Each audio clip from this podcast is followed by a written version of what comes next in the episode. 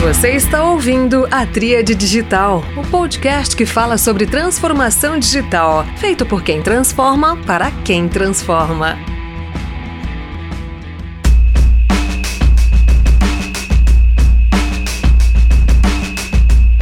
Olá, pessoal.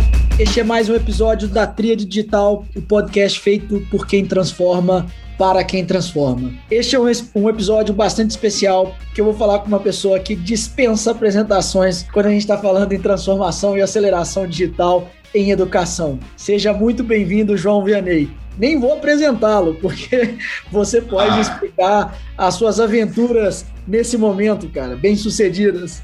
Ah, muito obrigado, Bruno. É uma alegria aceitar esse teu convite. Foi super importante para mim, porque você é uma pessoa muito jovem que eu, passei, eu não conhecia e eu passei a admirar muito, não pela tua trajetória, mas pelo seu desempenho, né, que supera a trajetória. Porque tem pessoas com uma trajetória, mas que não têm desempenho. Você tem um desempenho, isso me encantou. E o teu convite para mim foi uma honra. O que, que eu trago de história para poder participar desse teu programa? Eu tenho 63 anos, eu fui coordenador de EAD na década de 1990, quando o EAD era praticamente uma coisa proibida no Brasil. Então eu venho arrastando Desde esses longos anos aí, são 30 anos de trajetória trabalhando com educação à distância, plantando as primeiras sementes da educação à distância digital. O Brasil já tinha EAD via papel, EAD via satélite, mas a EAD digital ela nasce com a internet nasce em Santa Catarina e eu fui coordenador do laboratório onde isso aconteceu na Universidade Federal de Santa Catarina. Depois eu trabalhei também na Unisul, fiquei nove anos na reitoria, implantando a primeira universidade à distância do Brasil, que foi a Unisul Virtual.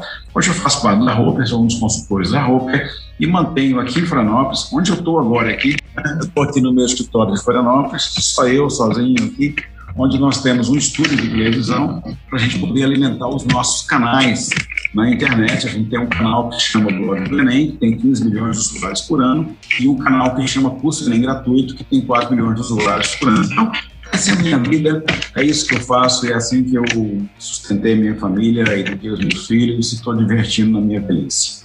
Bom, muito obrigado, Vianney. Eu acho que tem algumas mensagens importantes aqui na sua fala e por isso, para mim, o orgulho, o privilégio de tê-lo aqui nesse bate-papo. Então, nos reaproximamos aí pela Roper, né, por intermédio da Roper, é uma casa que promove a educação no Brasil, promove o ensino superior principalmente, você lá também como consultor e empreendedor digital. Então, acho que essa é a mensagem que eu sempre falo para a minha audiência, de que é importante praticar no CPF o que fazemos também no CNPJ. E você, através. Adorei essa frase. É, através do blog do Enem, com números tão robustos como esse, né? 15 milhões de usuários, um curso com 4 milhões de pessoas, então são números bastante expressivos. Cara, eu vou emendar aqui a minha primeira pergunta para você, justamente para você mostrar a foto atual da educação à distância no Brasil, cara, assim, já com os efeitos da pandemia. Então, o que que você que foi o precursor, como é que você está vendo agora? Foto atual, ela é panorâmica. Lembra quando eles inventaram a foto panorâmica? Ela ia de um lado ao outro, né? Eu sou do tempo que a foto era um monóculo, era só um, retratinho ali, né? Eu peguei a IAD quando era um monóculo, assim, você tinha que olhar de microscópio para pegar, pegar as primeiras experiências. A pandemia, ela fez uma aceleração digital da sociedade, não da educação à distância. Muita gente pensa que a pandemia afetou a EAD, não, a pandemia afetou a sociedade. E a sociedade encontrou na comunicação digital o caminho para todos os business, o caminho para todos os relacionamentos. A medicina digitalizou, a sociologia passou a fazer pesquisas de campo online, não de formulário na mão. O jornalismo se digitalizou ainda mais rapidamente do que já estava digitalizado. Então, a pandemia ela foi um fenômeno da sociedade. E todas as economias na sociedade, todas as atividades tiveram que se intensificar. A educação como um todo, ela já tinha no Brasil, no ensino superior, antes da pandemia, a preferência pela EAD. Isso é radical. Quando eu comecei, era proibido. Não tinha nenhum aluno de ensino superior no Brasil. A gente colocou os primeiros e fomos perseguidos por isso. Fantástico essa história. Hoje, em 2019, metade mais um dos alunos que entraram no ensino superior no Brasil entraram na educação à distância antes da pandemia. Deu 51,6% no ensino privado. Quando a pandemia chegou, em 2020, essa taxa foi a 65%. Então, você teve uma aceleração, mas a preferência já estava dada. Então, a gente não pode confundir pandemia com EAD. A preferência foi dada antes, a pandemia acelerou por uma questão de circunstância. Você não tinha outra opção na sociedade. Mesmo a educação presencial, ela teve que se virtualizar. Então, um aluno, ele olhava e falava assim, eu vou fazer administração. Quanto que é no presencial que está funcionando online? 850. Quanto que é na EAD que está funcionando online? 300. Me dá 300. Então você teve uma competição desigual entre a EAD e o presencial. Então isso acelerou rapidamente. Mas a questão não é só o fenômeno da aceleração da quantidade de alunos. Você acelerou também a comunicação dentro da EAD. As universidades à distância tiveram que dar um feedback para o aluno mais qualificado. E então isso melhorou a qualidade da EAD. Tanto que a evasão diminuiu a evasão da EAD durante a pandemia foi menor do que antes da pandemia. Dois fatores. Um fator, qualidade de pertencimento, qualidade de comunicação, qualidade de feedback, mérito das universidades. Um outro fator, estudar à distância era uma das poucas atividades legitimadas na pandemia. Então, você chega em casa e fala assim: agora eu vou estudar e a família respeita. Então, você teve um critério também de respeito da sociedade em relação ao tempo de estudo e de pertencimento. E a família passou a perceber um atributo de valor na atitude do pai que estava estudando, da mãe que estava estudando e de valorizar um filho que estivesse estudando. Então, você tem um fenômeno da tecnologia dando suporte para tudo, a sociedade migrando digitalmente e a família entendendo que o tempo de estudo era legítimo né, e respeitado. Então a evasão diminuiu. Esses fenômenos são fantásticos, mas eu volto a dizer, Bruno, isso eu aprendi contigo. Você fez uma conferência brilhante na rua, mostrando que a mudança da sociedade é condiciona a mudança dos negócios. Raramente alguém consegue enxergar um negócio antes da sociedade. A maioria das vezes você tem que fazer isso junto com a migração da sociedade. Então, é isso que nós estamos fazendo.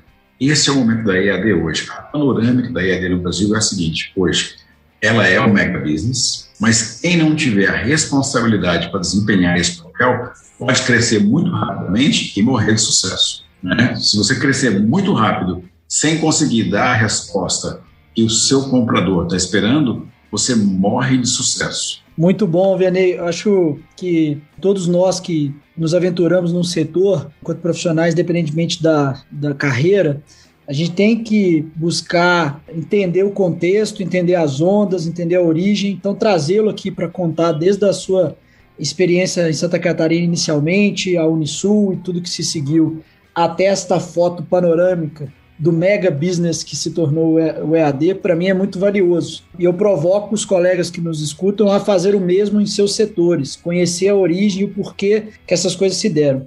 E na segunda parte da sua fala, que você menciona sobre o comportamento, mudança de comportamento de consumo, ou comportamento da sociedade como um todo, quanto legitimou esse momento do estudo à distância, respeitado agora o contexto familiar ali dentro da sua residência, outras áreas que também viveram isso. E aí te faço uma pergunta agora no campo regulatório, né? Então, se a sociedade, se o perfil de consumo, se nós já, já havíamos demonstrado anteriormente a pandemia uma preferência pelo volume de matrículas na educação à distância, faz sentido ainda do ponto de vista regulatório segmentar entre presencial e educação à distância? Isso ainda é uma questão que vai caducar em algum momento, na sua opinião, ou não? Faz sentido? Essa questão regulatória no Brasil, ela é muito ibérica. Ela vem de Portugal, ela vem da Espanha. Nós somos ibéricos, ainda que tenhamos descendência germânica no sul do Brasil, italiana no sul do Brasil, polonesa no sul do Brasil, japoneses no Pará, né? É, holandeses no Rio Grande do Norte. O Brasil teve várias invasões, né? E nós temos herdeiros dessas invasões por todos os cantos do Brasil. Mas a nossa cultura predominante é uma cultura ibérica, ela é uma cultura cartorial. Então, muitas vezes, a sociedade avança e a legislação não consegue acompanhar o avanço da sociedade. Você trabalhou durante muitos anos no Grupo Anima. Tá? O Grupo Anima fez uma opção pelo ensino híbrido. Há cinco anos atrás no Brasil, nós estamos em 2021 gravando esse podcast aqui. Em 2016, o Grupo Anima determinou ele ia fazer uma opção preferencial pelo ensino híbrido, que não existe na legislação. E ele fez essa opção e vem navegando com sucesso dentro dessa opção. O que é o híbrido? Híbrido é quando você mistura Aqui eu tenho uma caneca de café, aqui eu tenho uma caneca de café com leite. Se eu misturar, eu vou ter um híbrido brasileiro, que é o café com leite. Tá? Eu tenho na educação uma torre que é da educação presencial e uma torre que é da educação à distância. Quando eu pego na torre da EAD e coloco uma carga presencial, vou colocar um pedacinho do meu copo aqui com uma carga presencial, já virou híbrido. Se eu pego o meu curso presencial e coloco aqui 10% de AD, 20% de AD ou até 40% de AD, ele se tornou híbrido. A legislação permite essa mistura. Então você não tem uma legislação do híbrido. Você tem duas legislações, uma do presencial e uma da EAD. Ambas permitem o híbrido. Então, você tem duas legislações que não são inimigas. Ambas permitem que o híbrido aconteça. Você vai acabar com a legislação e unificar? O mercado já trabalha com essa unificação, a legislação não. E para você unificar isso, você tem que cancelar umas 300 portarias do MEC, você tem de cancelar uns 40 decretos presidenciais de regulamentação, você tem de cancelar umas 800 deliberações do Conselho Nacional e tem que mudar a lei de diretrizes e bases em pelo menos uns 40 artigos. Isso não vai ser feito. Tá? Isso vai ficar assim, porque isso dá emprego para muita gente em Brasília. Tem uma burocracia que vive em cima da legislação. Se você acaba com a legislação, a burocracia desaparece. E quem aconselha os deputados e senadores é a burocracia. A burocracia não vai votar contra ela mesmo. Então, essa legislação, infelizmente, nos próximos anos não vai mudar, mas ela vai ficar mais flexível. Você vai poder fazer o híbrido com menos incomodação do que você fazia há 4, 5, 6, 7 anos atrás. Por quê? As duas torres permitem o hibridismo. Eu posso colocar presencial aqui e posso colocar EAD aqui. Então, o híbrido está legitimado, está permitido, a sociedade está avançando. E o que, que defende a liberdade? A qualidade. A qualidade hoje no ENAD da educação à distância e da educação presencial deu empate. E não tem mata-mata, e não tem gol de ouro, não tem disputa de pênaltis. Deu empate e deu empate.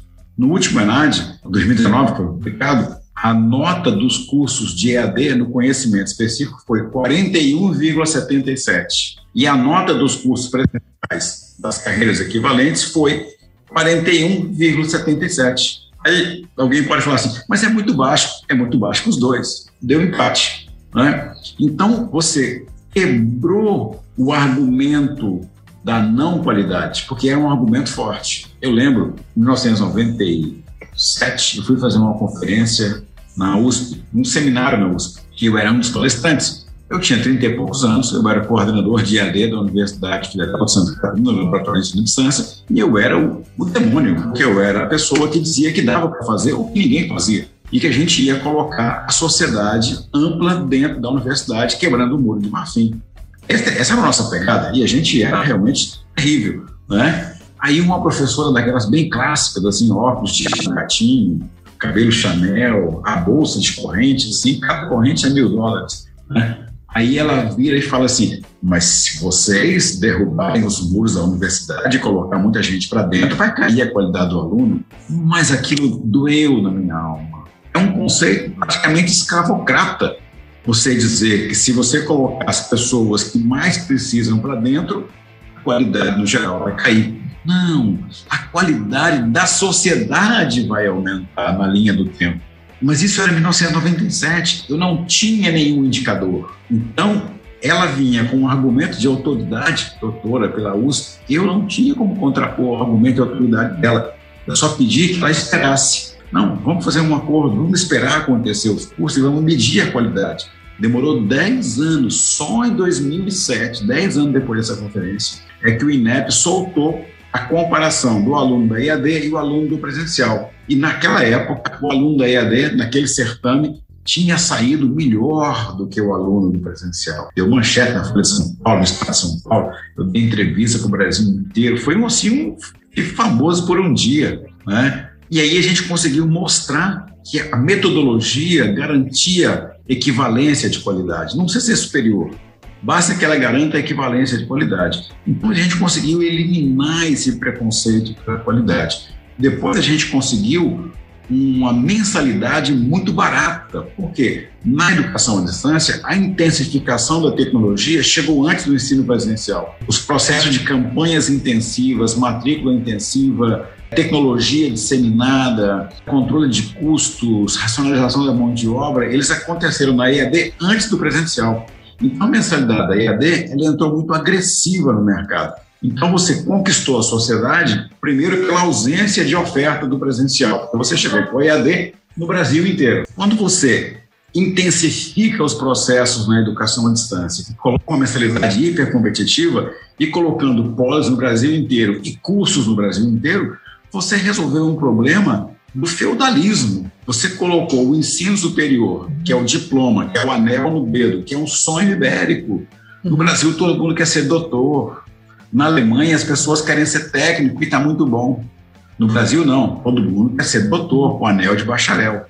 Uhum. Aí você chega e fala assim: todo mundo pode tirar o diploma por 150 reais por mês e pode escolher o curso.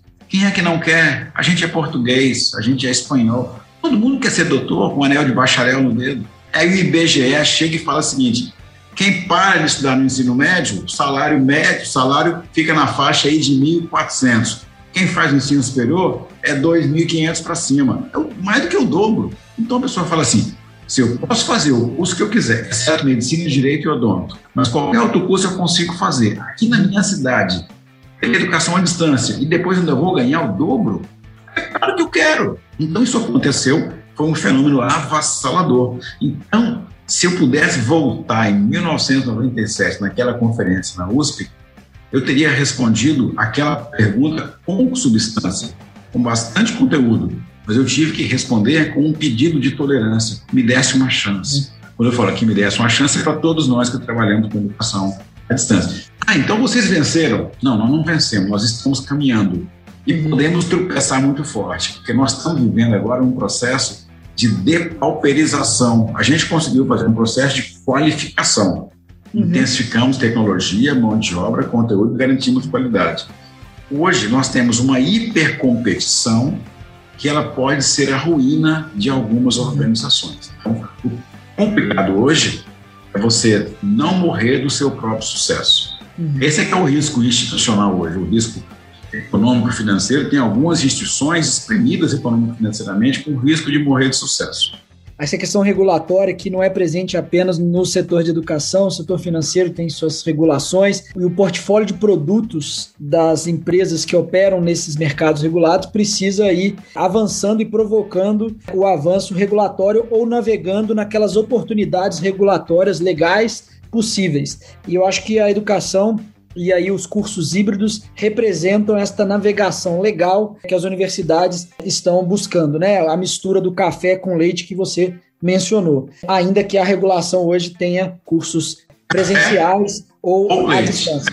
A e lei aí... é café ou leite? Isso. A sociedade é que misturou e fez o café com leite. Exato. Isso pode ser aplicado no setor bancário, né, com todos esses arranjos financeiros hoje vigentes e cada vez mais que atendem necessidades específicas. Aí vale reconhecer, você citou a Anima Educação, né, empresa em que eu fui criado praticamente, fiquei 14 anos, sou muito grato. Tenho que dar crédito aqui aos colegas que lideraram essa decisão corajosa em 2016, dentre eles o Rogério Loureiro, que estava à frente da unidade de educação à distância, e o parecer dele, enquanto gestor dessa unidade, era que ela deveria não existir. Nós contratamos consultoria, liderou esse processo, teve apoio institucional, obviamente, e sempre tendo a visão de qualidade, né, que você falou que é um dos atributos do produto, né, de sustentação dos produtos, a Anima tomou essa decisão lá atrás. E agora se mostra bastante valiosa nesse sentido. Então eu deixo o crédito aqui para eles. E mais é, recentemente, né, aqui no final da sua fala, você mencionou os aspectos de produto que eu acho que a tecnologia ajuda a viabilizar, que vale também para outros mercados. Eu sempre provoco para que partir da educação ou saúde, que são setores que eu atuo, que os colegas derivem para os demais temas. Mas você falou de mensalidade, é do preço do produto. Então, a Isso. tecnologia ajudou a reduzir o preço do produto e aumentar a, a, a capilaridade do mesmo. Ao distribuí-lo, dá mais acesso para o Brasil inteiro, para mais pessoas. Isso é fantástico, acho que tecnologia tem esse, esse caráter de democratizar conteúdo, produto para mais gente. E aí, se o mercado, por outro lado, ele vai é, à medida que é, sobe a barra, vai se exaurindo, né? Você falou sobre a ruína é, a partir do sucesso, acho que esse é um, é um ponto que todos devemos nos preocupar. Você está ouvindo a Tríade Digital. E aí, cara, vou agora virar a chave aqui e lançar uma pergunta enquanto empreendedor digital, né? Falar sobre a sua plataforma do blog do Enem, cara. Então, queria que você agora fizesse um paralelo, assim, do, do, enquanto profissional, do, de onde surgiu o blog do Enem, o que, que você visualizou e como é que você combina essas coisas, essas coisas te fortalecem enquanto consultor estratégico numa companhia que ajuda o setor de ensino superior em ter também o seu empreendimento digital.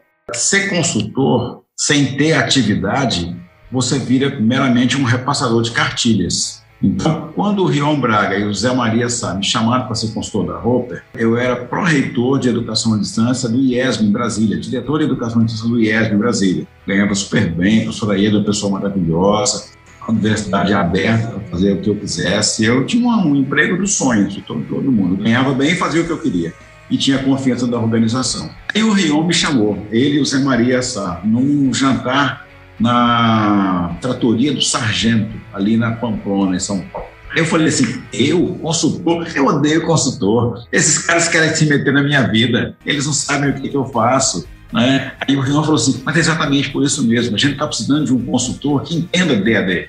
E a gente não tem um consultor no mercado que entenda de. Porque, como não existia EAD no Brasil, ninguém nunca fez isso. Então, os consultores são todos de cartilha, de manual. E as universidades querem alguém que tenha vindo do chão de fábrica. Aí eu falei assim: ah, mas ganha bem nesse mercado? Ele falou: demora um ano, um ano e meio, dois para você engrenar, mas dá para ganhar bem. Saí do IESB e fui para o mercado de consultoria. Demorei seis meses para formar carteira, até ter uma remuneração equivalente à que eu tinha no ensino superior.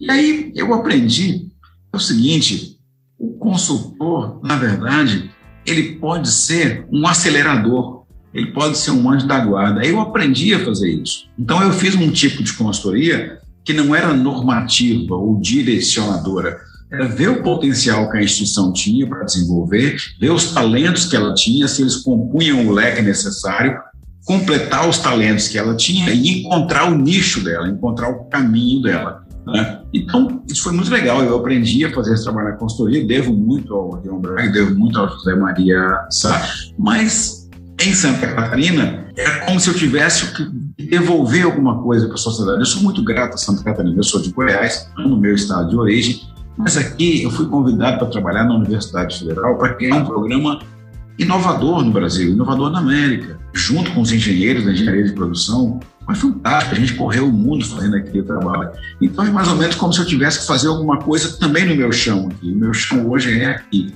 Né? E aí, então, em 2012, eu fui levar para minha filha para fazer um preparatório do Enem, e aí surgiu aquelas campanhas de SISU, FIES, ProUni, e o pessoal que não podia fazer o cursinho se ferrava, ficava para trás.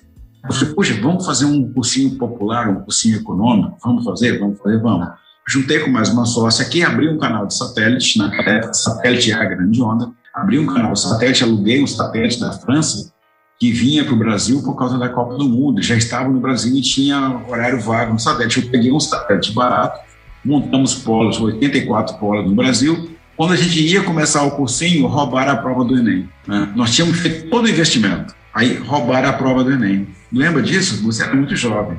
Me lembro. Roubaram a prova do Enem, não ia ter o Enem né? E aí o Enem ia ser duas vezes por ano. Aí cancelaram a segunda vez, passou a ser uma vez por ano e foi adiado. E aí todo aquele meu investimento virou poeira, né? Ele não rodou. E aí a Abril Educação comprou em Minas Gerais a escola satélite para fazer um cursinho Enem via satélite, comprou por 6 milhões de reais. E também não vingou, deu tudo errado para Abril também. Aí eu estava no aeroporto bem triste, bem triste. Aí o Pedro Graça, que na época era vice-presidente de marketing da Estácio, ele é aqui de Santa Catarina. Ele me encontrou no aeroporto e falou assim, Vianney, o que, que deu aquele teu negócio dos custos de satélite para o Enem? Eu falei, Pedro, muita dificuldade, o Enem foi cancelado, olha, estou num aperto financeiro danado para manter aquilo. Aí o Pedro falou assim, Vianney, Abril, que é Abril, gastou 6 milhões, deu tudo errado. Então, não é você que vai conseguir fazer. Desiste enquanto você não vai à falência. Palavras do Pedro Graça. Desiste enquanto você não vai à falência. Pega os conteúdos que você tem e coloca de graça na internet. Se der certo, você vai ser dono de um grande portal e todo mundo vai virar teu anunciante. Então, em essência, eu não posso contar uma história que não seja essa. A ideia não foi minha. Né? Eu estava deprimido num aeroporto, em pré-falência, e aí um anjo da guarda, né, que foi o Pedro Graça, falou assim: Ô, Venei, faz o seguinte, ó, sai dessa, fecha, devolve o satélite, paga a multa e abre um canal de conteúdo gratuito. A ideia foi Graça, não foi minha. Né? E eu me apaixonei pela ideia que ele me deu e segui o script que ele falou. Olha, faz assim, faz assim, faz assado. Ele era vice-presidente de marketing do Estácio. A cada três meses eu ia no Rio de Janeiro para prestar conta para ele e ele parava a equipe de marketing, a Flávia Vale, a Denise Danon, o pessoal da Wunderman, da agência, falava assim, gente, ó, hoje de manhã vamos ajudar o Vianney aqui, ó. ele vai mostrar o blog dele aqui e nós vamos criticar e vamos arrumar aqui para ele fazer as coisas direito. E eu colocava a mídia da Estácio de graça para poder agradecer. E todo mundo pensava que eu estava milionário, que a Estácio era minha anunciante. Não, eu colocava a mídia de graça porque era um agradecimento por aquelas pessoas estarem me ajudando. Né? Então, em essência, a ideia foi do Pedro Graça, a equipe dele me ajudou muito e acabou dando certo. Em três anos eu não precisei mais fazer investimento, desde 2016 ele já era autossustentado e ele passou a dar retorno em 2017, vendendo retorno até, até hoje. Então, virou uma ação de inclusão social autossustentada pela publicidade do mercado educacional. É uma equação meio inusitada, né? É, os números são gigantescos, a receita não é gigantesca porque a gente vive de frações de centavos nos anúncios, que são o que passam ali. Aí o Google é o nosso maior sponsor desse sentido. Uhum. Mas os números são gigantescos, a gente recebe comunicações do Brasil inteiro de crianças dizendo o seguinte: na minha cidade não tem professor de química. Eu estudei química no blog do Enem. Na minha cidade não tem professor que ensina frações, eu aprendi no blog do Enem. Depois eles mandam, passei para medicina na Federal do Mato Grosso, passei para engenharia na Federal do Pará, passei não sei aonde. Então aí a nossa equipe é uma equipe de jovens e quando a gente chega o feedback, então as pessoas passaram estudando conosco, é fantástico. E a gente tem hoje o maior acervo gratuito de apostilas de pré-ENEM, de pré-vestibular. A gente tem no blog do Enem 4 mil conteúdos gratuitos com curadoria e são reutilizados pela Secretaria de Educação municipais e estaduais. E aí nós criamos o curso Enem gratuito em 2017 para 2018. Por quê? Porque blog do Enem não é semântica de busca. Os jovens, eles não procuram blog do Enem. Eles procuram o seguinte no Google, eles falam assim, regra de três para o Enem. Aí cai num post nosso. Então todo o nosso acesso é orgânico. Mas aí eu me toquei, depois de uma reunião no Google, me toquei que a gente não tinha uma busca semântica natural. Uhum. Afinal, nós precisamos, além da indexação pelo conteúdo, a gente tem mais de 500 páginas em primeiro lugar no Google de conteúdos, mas a gente não tinha o domínio de busca. Então, não, vamos criar um curso que tenha o domínio de busca. Aí nós criamos, então, curso Enem gratuito. Aí nós registramos, então, a URL, curso Enem gratuito, o YouTube, o Facebook, o Instagram, tudo, uma família unificada com o domínio de busca, de busca semântica natural. E aí, hoje, você tem um, crescimento do curso em gratuito praticamente exponencial. Né? Ele é uma semântica natural para busca orgânica pelos, pelos alunos. Então, a gente tem esses dois canais. não gosto de falar muito, porque a ideia veio do Pedro, mas eu acabei executando e a gente tem um orgulho danado. A ideia do blog nem veio do Pedro. Do curso em gratuito nasceu já dentro da nossa equipe de trabalho. Mas o mérito também é dele. Eu sempre agradeço o Pedro, porque é uma pessoa que mudou a minha vida. Então, como é que eu não vou agradecer uma pessoa que mudou a minha vida para melhor, né? Porque tem pessoas que mudam a nossa vida para pior. Sem dúvida. Né? Sim, é. no caso dele não, ele mudou a minha vida para melhor. Muito bonita a sua história, Vianney, empreendedora também, sobre o plano inicial, né, com uma determinada tecnologia dos satélites e depois essa pivotada obrigatória, provocada, né, é. por, essa, por, essa, por esse roubo da prova, que talvez tenha sido uma coisa positiva olhando agora em retrospectiva as ah. pessoas que verdadeiramente nos ajudam, como o Pedro Graça te ajudou a dar a ideia, mas o mérito da execução, acho que eu sempre falo muito aqui para todo mundo que é muito sobre execução, é muito sobre ter a disciplina de ir evoluindo e você teve e tem a disciplina de seguir evoluindo. Você criou uma escola num modelo aberto, num modelo que não é de mensalidade, um modelo que muitos buscam hoje, né, ser uma plataforma, conectar diferentes estudantes, e você faz isso. É impressionante. Por isso também o convite do mundo consultor que você já explicou, e para mim está bastante claro de que repassador de cartilha é outra coisa e consultor uhum. que tem que foi forjado no dia a uhum. dia, na experiência, aí realmente pode ser um anjo, pode ser aquele que te ajuda a guiar. Eu acho que todo mundo que contrata consultoria tem que ter esse cuidado para não contratar repassador de cartilhas e sim pessoas como você que realmente fazem, entregam e têm resultado. Então, fica aqui o meu parabéns para você também nesse sentido.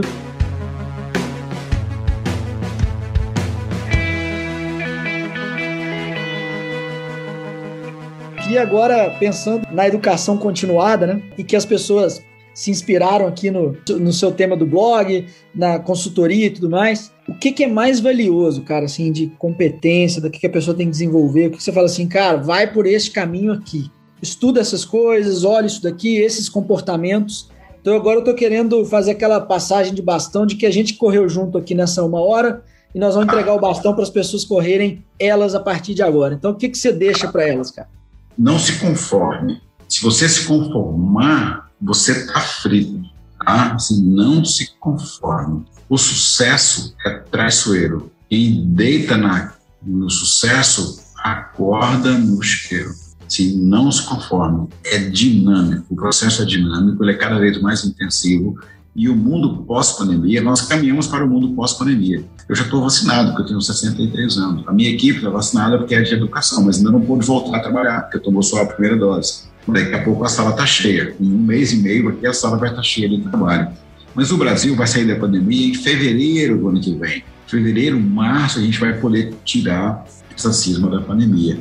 E quem acha que o mundo volta, peça, o mundo não volta. O mundo nunca voltou. Tá? Então o mundo não volta. Então a gente vem para um cenário novo, com uma sociedade nova, que se comporta diferente. Qual é o segredo do empreendimento educacional, que é o que nós estamos falando aqui? É você conseguir caminhar junto com a sociedade, quase um pouquinho na frente, junto quase um pouquinho na frente, junto quase um pouquinho na frente, para você manter uma sintonia, primeiro de propósito, de avanço, né? uma sintonia tecnológica, uma sintonia de comportamentos. O grande risco hoje é você ter uma pulverização de preços nas mensalidades tão forte, tão forte, tão forte que ela vai desestruturar algumas organizações. E nunca é bom desestruturar uma organização, porque as organizações, a sociedade existe pelas organizações. A gente moldou a sociedade contemporânea quando a gente sai da Idade Média, a gente vem para a Era Moderna, né? a gente sai do, do feudalismo ali, né? A gente vem para a Era Moderna. E nós estamos até hoje na Era Moderna, nós não saímos da Era Moderna. E foi quando você criou as instituições. Você sai de um único comando, ou de um rei, ou de um senhor feudal, ou de um imperador, ou de um ditador, alguma coisa assim, e você vai com uma sociedade que é regulada pelas organizações daquela sociedade ou as de Estado, ou todas as outras ali. Então, quando uma organização desanda, é uma perda para a sociedade, é uma perda de energia. Então, o risco que eu vejo hoje é de algumas organizações que são importantíssimas para todos nós na educação brasileira correrem o risco de desaparecer. E a gente já teve algumas que morreram de sucesso. Um exemplo que eu cito histórico foi a EADCOM. A EADCOM ela chegou a ter quase 200 mil alunos de educação à distância em 2006 porque ela fez uma campanha com a Regina Casé, de televisão, coisa que ninguém fazia, com uma mensalidade de 175 reais. E ela tinha polos no Brasil inteiro, né? E operava através da Uniteams. Ela teve tanto aluno, tanto aluno, tanto aluno, que ela não suportou. Né? Ela não tinha rotinas e processos, ela não tinha tecnologia, ela não tinha cultura organizacional, ninguém tinha no Brasil, para poder gerir uma operação daquele tamanho. E ela foi a ruína. Então, hoje, a ruína não é pelo, pela escala. Todo mundo já aprendeu a lidar com escala. Nós todos na educação hoje já temos ferramentas para lidar com escala e cultura para lidar com escala. Mas a gente está caminhando para uma pressão de custo e manutenção da operação que ela pode levar algumas grandes operações à ruína. Isso é negativo para todos nós. Então, esse é o, o risco empresarial hoje, é esse. Você ultrapassar, ultrapassar para baixo a linha da sustentabilidade de um negócio. E não existe crescimento infinito. Só o Buzz Lightyear, que vai ao infinito e além. Tirando o Buzz Lightyear, não existe ao infinito e além. Muito bacana, Vianney, suas palavras. Quem dorme no sucesso acorda no chiqueiro. Gostei desse negócio. É, é pesado.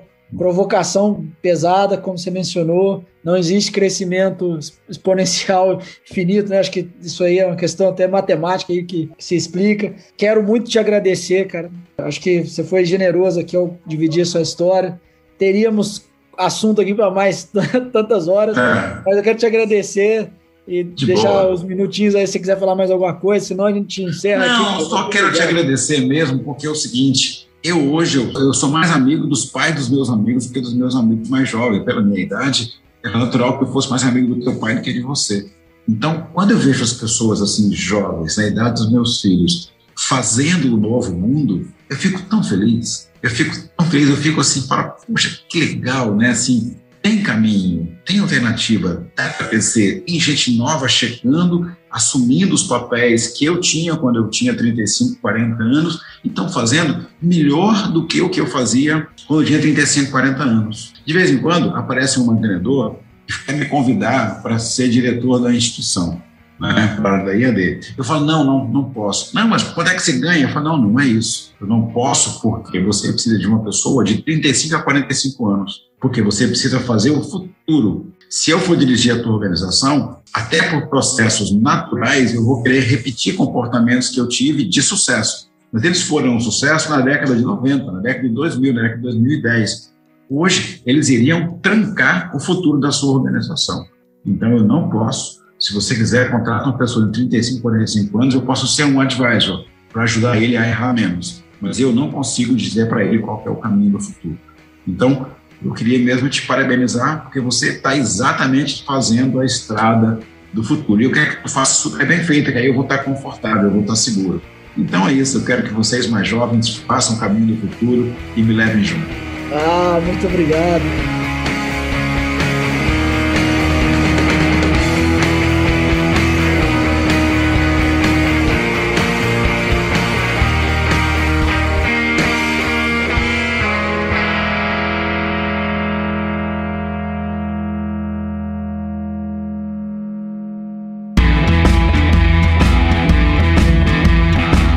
Ouviu a Tríade Digital. Transformação digital para quem transforma. Assine o podcast no seu agregador favorito e acompanhe no Instagram no arroba tríade.digital para ficar por dentro das novidades. Até o próximo episódio.